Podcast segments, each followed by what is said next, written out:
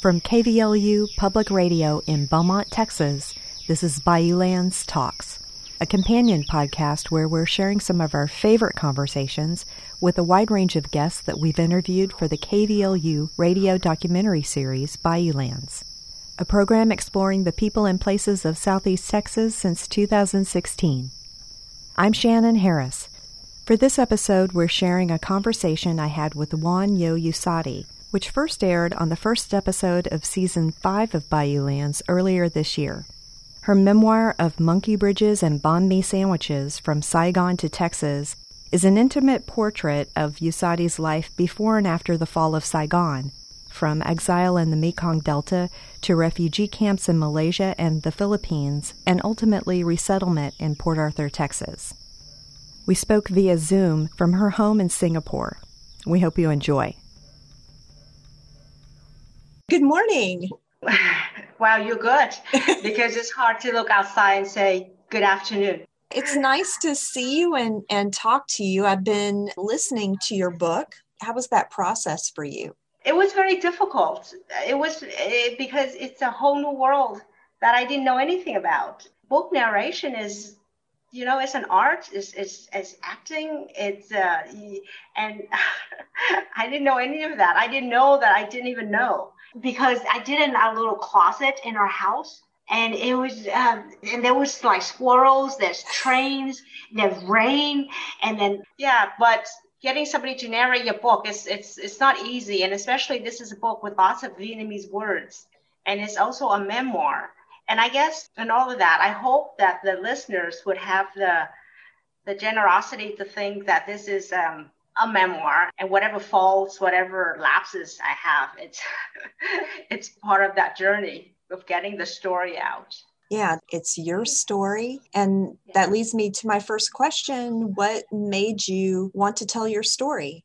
You know, in the Golden Triangle area, there are many Vietnamese refugees, right? And growing up, I never thought my story was so unusual because every friend I had, every Vietnamese family member I knew, we all had a story like that. When I was older, I moved away to the Northeast and just even just to Houston to school. I realized that a lot of people didn't know the story, didn't know at all, and I were quite curious to to see what it was like from a different perspective. Just for small details I shared with people, they were genuinely interested. And so it was late in life that I came to writing. My father passed away, and I decided to write a story about him. And um, uh, the story was published, and the editor suggested that perhaps the story might warrant something longer than an essay. Maybe I should attempt a book. And so that's how it came about.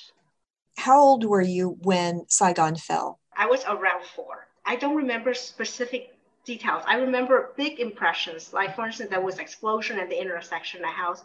So I, but I do have six older siblings and my parents, you know, so they, they, they talked about that experience, the impressions of those days a lot. And so in writing the book, I talked to them and a lot of the memories are attributed to my talking to them, you know, their memories as well.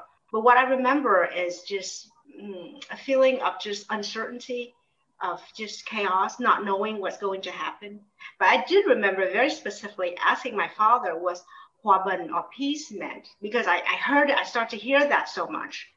And he said it meant peace and he explained it to me and it sounded very nice. It sounded just something that it just is almost a different world. And I couldn't, you know, I was just very excited to see what would happen and so your family was actually in a pretty good situation before that happened. They sure. they were entrepreneurs, they were able to save money, but your father had great foresight in knowing how to survive through the changing times, the fall of Saigon. He saw that coming and prepared for the survival of your family you know, he was, he seemed to always be a few steps ahead to whatever the situations needed him to be.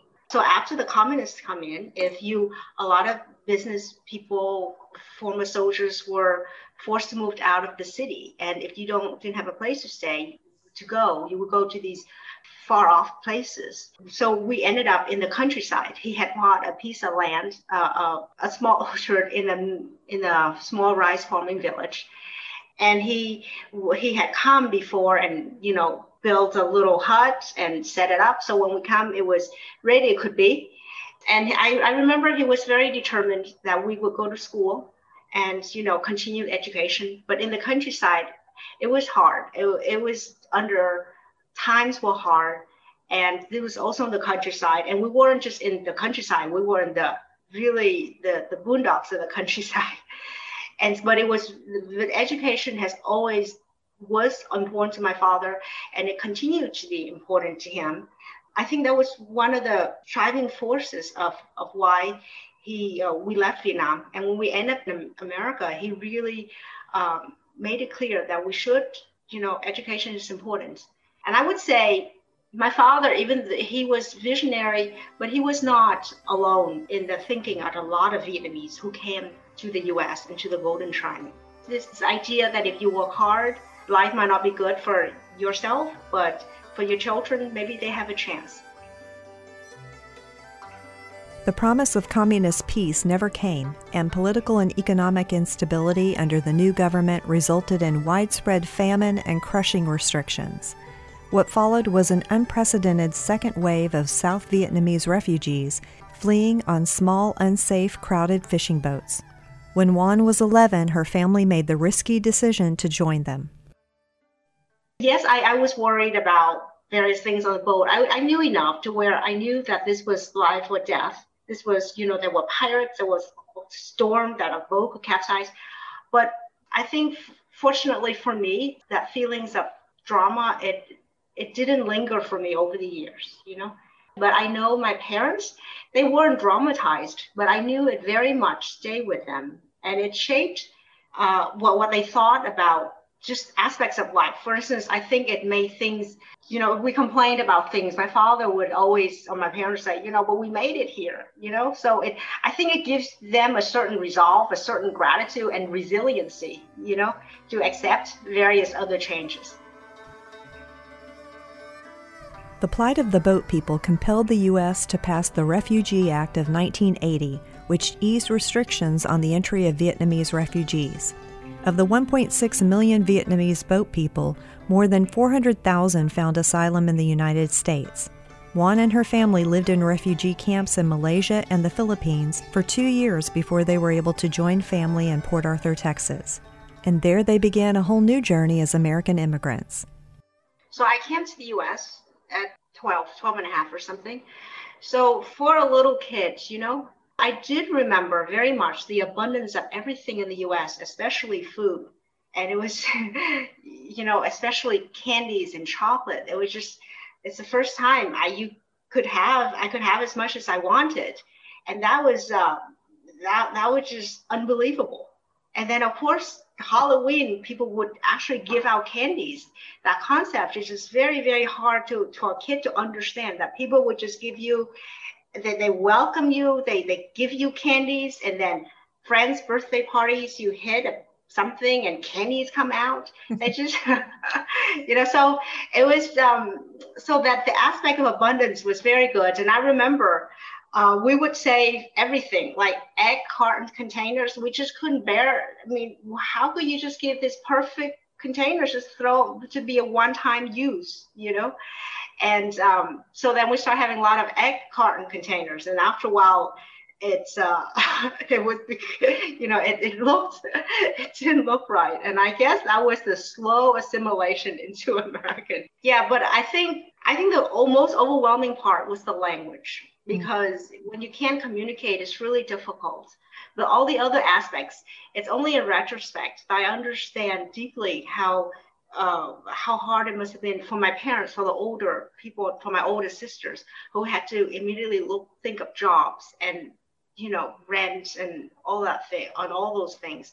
I was spared of that, and so you know, and I'm uh, I think about that often, especially now I'm about my parents' age when when they came to America and how daunting that was. It I think about that actually all the time. I was overwhelmed, but I would say mostly in the positive aspects, except for the language. The language was hard. But then I had company because everyone around us, nobody could speak English well either. So it was fine. One of the things that I remember from your book is that in Vietnamese, there's no word for grass or lawn. And so you, you actually had uh, siblings, older siblings that had come to Texas uh, before you, and they would write letters home about this grass. But in your language, it was weeds. So you were in your mind, you're thinking Americans have just a, a ton of weeds around their houses.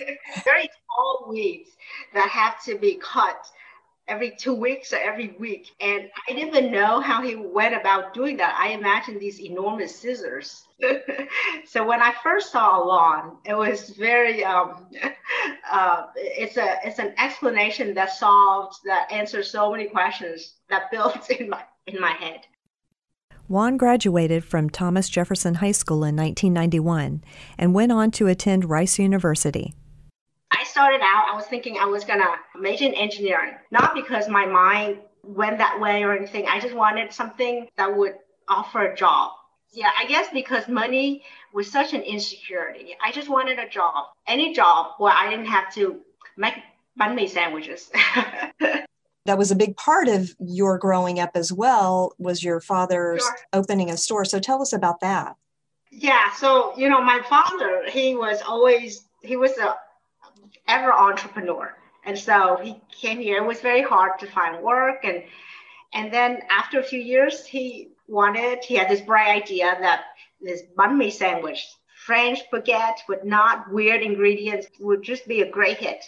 And so, and of course, he would sell hot dogs and hamburgers and all those things. He'll be a fusion kind of uh, a sandwich stand. Yeah. So our sandwich shop was in the uh, parking lot of Howard Supermarket. And so after school, throughout middle school and high school, I would come to the shop and stay with my father so my mom could go home and, you know, make dinner and rest a bit and prepare for the next day. And so the sandwich shop just informed a lot of my, my, my, my growing up because just sitting in the shop looking out at the um, uh, Howard supermarket and just observing life in America, I just, you know, it's just, I learned a lot, different holidays, what people do. Uh, and then I had teachers coming to the shop. I had, I would hide from them. And then, you know, as I got older, I stopped hiding. I even take orders at school when kids would, would actually put orders during class. I said, couldn't we just wait until after? You know? so yeah, it, it, but it, it was hard. We didn't make a lot of money, but it was enough to put us all through school. And um, I didn't appreciate the time, but uh, but definitely over the years, it's I'm glad for that time with my father. You know, the way we just forced to be together, not having much to do with a little radio. And sometimes I would listen to American songs and just by repetition, I knew he had heard it like 10, 20 times. I would test him, like, do you know this song? And, and so I guess in a way, I, you know, we learned American culture together.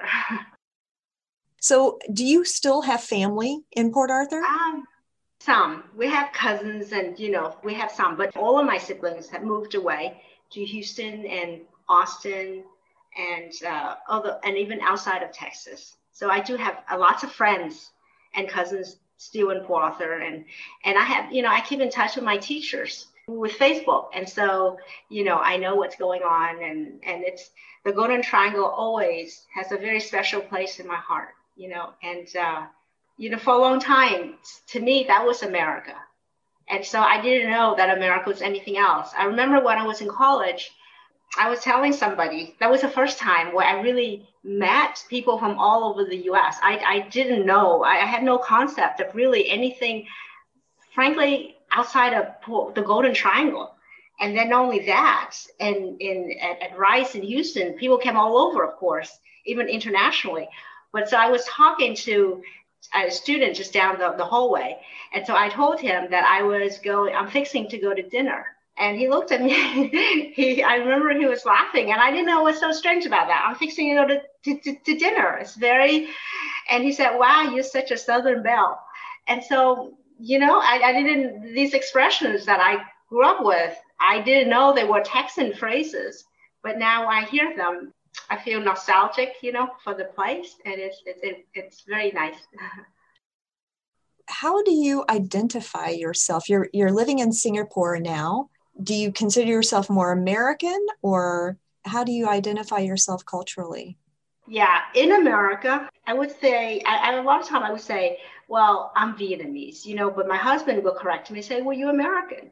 And I said, well, I know I'm Vietnamese American, but, but I guess being Vietnamese is make up such a huge part of me. I would say I'm Vietnamese. It's a way of trying to explain my thinking, my more my thoughts living that way. I had that in my head until I come to Singapore and then I would meet lots of other. Actually, in Singapore, it's a country of many foreign workers, so that people from everywhere, and then many Vietnamese nationals from Vietnam. And as I talked to them, I became more and more aware that I'm so much more American than Vietnamese. And even the words and the terms that I used, I had a friend, she burst out laughing because I had used the word "tỷ như," which means if in Vietnamese for me, I, I mean, the word if is if. I mean, it doesn't change with time, but somehow that word, it, it, it's a 1980s word, Vietnamese word. And so I realized that I'm not really Vietnamese and truly I'm more American. So I guess being in Singapore, I think really made that clear to me. I guess it's a it's a journey even inside me that uh, that I realized that more and more in the year and a half here. So I guess now, if we were to ask, I would say I'm American for sure. Uh, I was born in Vietnam, grew up there until I was 12. So I guess there's no uh, short answer. But if you were to force me to say a short answer, it has to be I'm American. Do you still have family in Vietnam? And have you gone back to visit?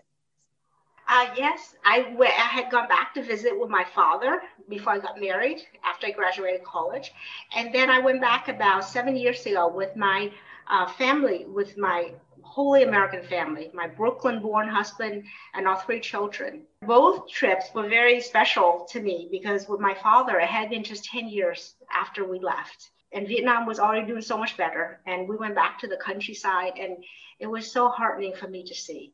And with my children and my husband, it was so special in a different way. My children grew up, my husband, since he's met me, has heard all these stories. They go there and the, the, the stories come alive, and that actually I'm not as short as they think. You know, people about my size, same kind of short hair. You know, there are lots of people like that, liking the same food, and that, uh, you know, all these crazy stories that I said uh, there's context to them that it makes you know they make sense i think anybody who is born in a country and went somewhere else where you're min- minority there's something about being in a place where you're just like everybody else and you speak the same shorthand of food of culture of traditions and like I said, my Vietnamese is not the current Vietnamese, but there's still that understanding. If you say, if you just name one ingredient in a dish, people know exactly what we're talking about. And everybody has the same recipe that grandmother make, their mother make, you know? And you don't have to explain yourself a lot. And there's something very freeing, very just nice about that.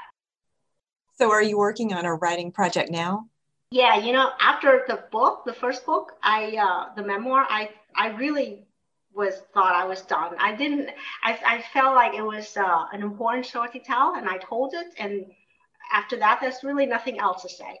But then um, life in Singapore, I, I, noticed all these differences and a lot of things you brought up, like what's it like to be like the identities, all that stuff. You went to be Vietnamese born, grew up in America, now here expat and talking to other Vietnamese national, talking to so many people all around the world. So I started to write down some stories, and now I'm thinking I hope to be able to, you know, to have a book about just life in Singapore and, and a sense of belonging of mine and all the people who are, aren't Singaporeans who here making a life, making a living in a foreign land. Where is our place? What is it like to feel a sense of belonging?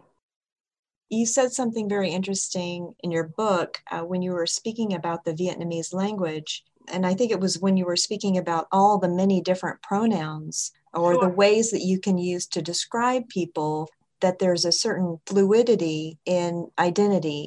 Can you expand on that a little bit? Because it may be a concept that most Americans might not understand. You know, I'm really glad you asked that question because I'm feeling it very keenly now. In English, the pronoun is just you and I. In Vietnamese, the pronoun that you use, it, it changes depending who you're speaking to. And this could be age. So if you, if you're speaking to somebody who's like your mother's age, then your the pronoun you for you, will be the child pronoun. Like you, you're the child, the person. It sounds strange in English, but it really isn't. It sounds very normal. And then you talk to somebody who's a bit older, like your, your older sister's age, then you'll be the younger sister. And then it gets even more nuanced. It could be like somebody who's older than you, but let's say she's older than you, but she's your father's younger brother's child. So her the ranking in the family hierarchy, she's lower than you. So you should use the the youngest sister with her. So there are many nuances like that. And so, you know, I'm the youngest of seven, and my mom is the youngest in her family. So all my life, I'm always the youngest, the youngest sister or the child. Even among friends, I had children a bit younger uh, when I was younger. So I'm also younger than my contemporaries with children about my children's age. But in Singapore, like I said, Vietnamese from Vietnam nationals and all their children are younger and quite a bit younger. So it's the first time that the pronouns have to change. So I'm no longer the younger sister. and I'm shocked when they start using and on my mom level. It was very disturbing to me, you know. But then that really made me think about, you know, that there's just no denying. That's how the majority of the people see me now is somebody older. And it doesn't matter, you know, how I just have to deal with it. So every language has its own complexities, has its own beauty. And Vietnamese doesn't have, have a lot of tenses, but has all these the, the nuances and relationships. And of, of course the tones. So to master the Vietnamese language, you really have to understand that relationships between people. And I think that's one of the harder things to get. Language really provides a window into the thinking of a culture, you know, what they values, or what they think is important. Do you ever think about what your life would be like if your family hadn't left Vietnam? You know, I think about that all the time. and as I mentioned, as I am getting to the age of my parents when when we left Vietnam, and yeah, life would be so different for me. And frankly, not just me, it would be for my husband and and my children. They wouldn't be here, and my husband would have married somebody else, and and I think the biggest thing I come from that is that life could change in an instant, you know, and that uh, our fortune depends on so much, so many things. And the biggest among them is luck. You know, we can work hard, we can do all that.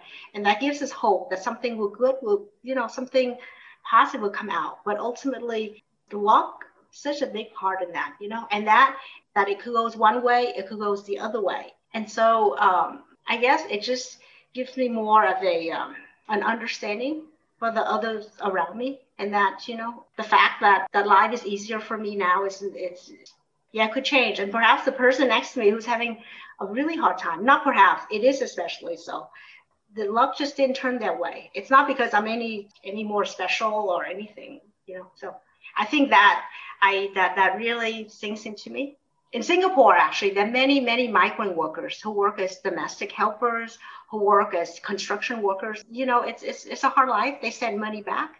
And I could see in another life, it could very well be me, you know, and, and it takes tremendous courage to move to a new country and to take a chance to do that.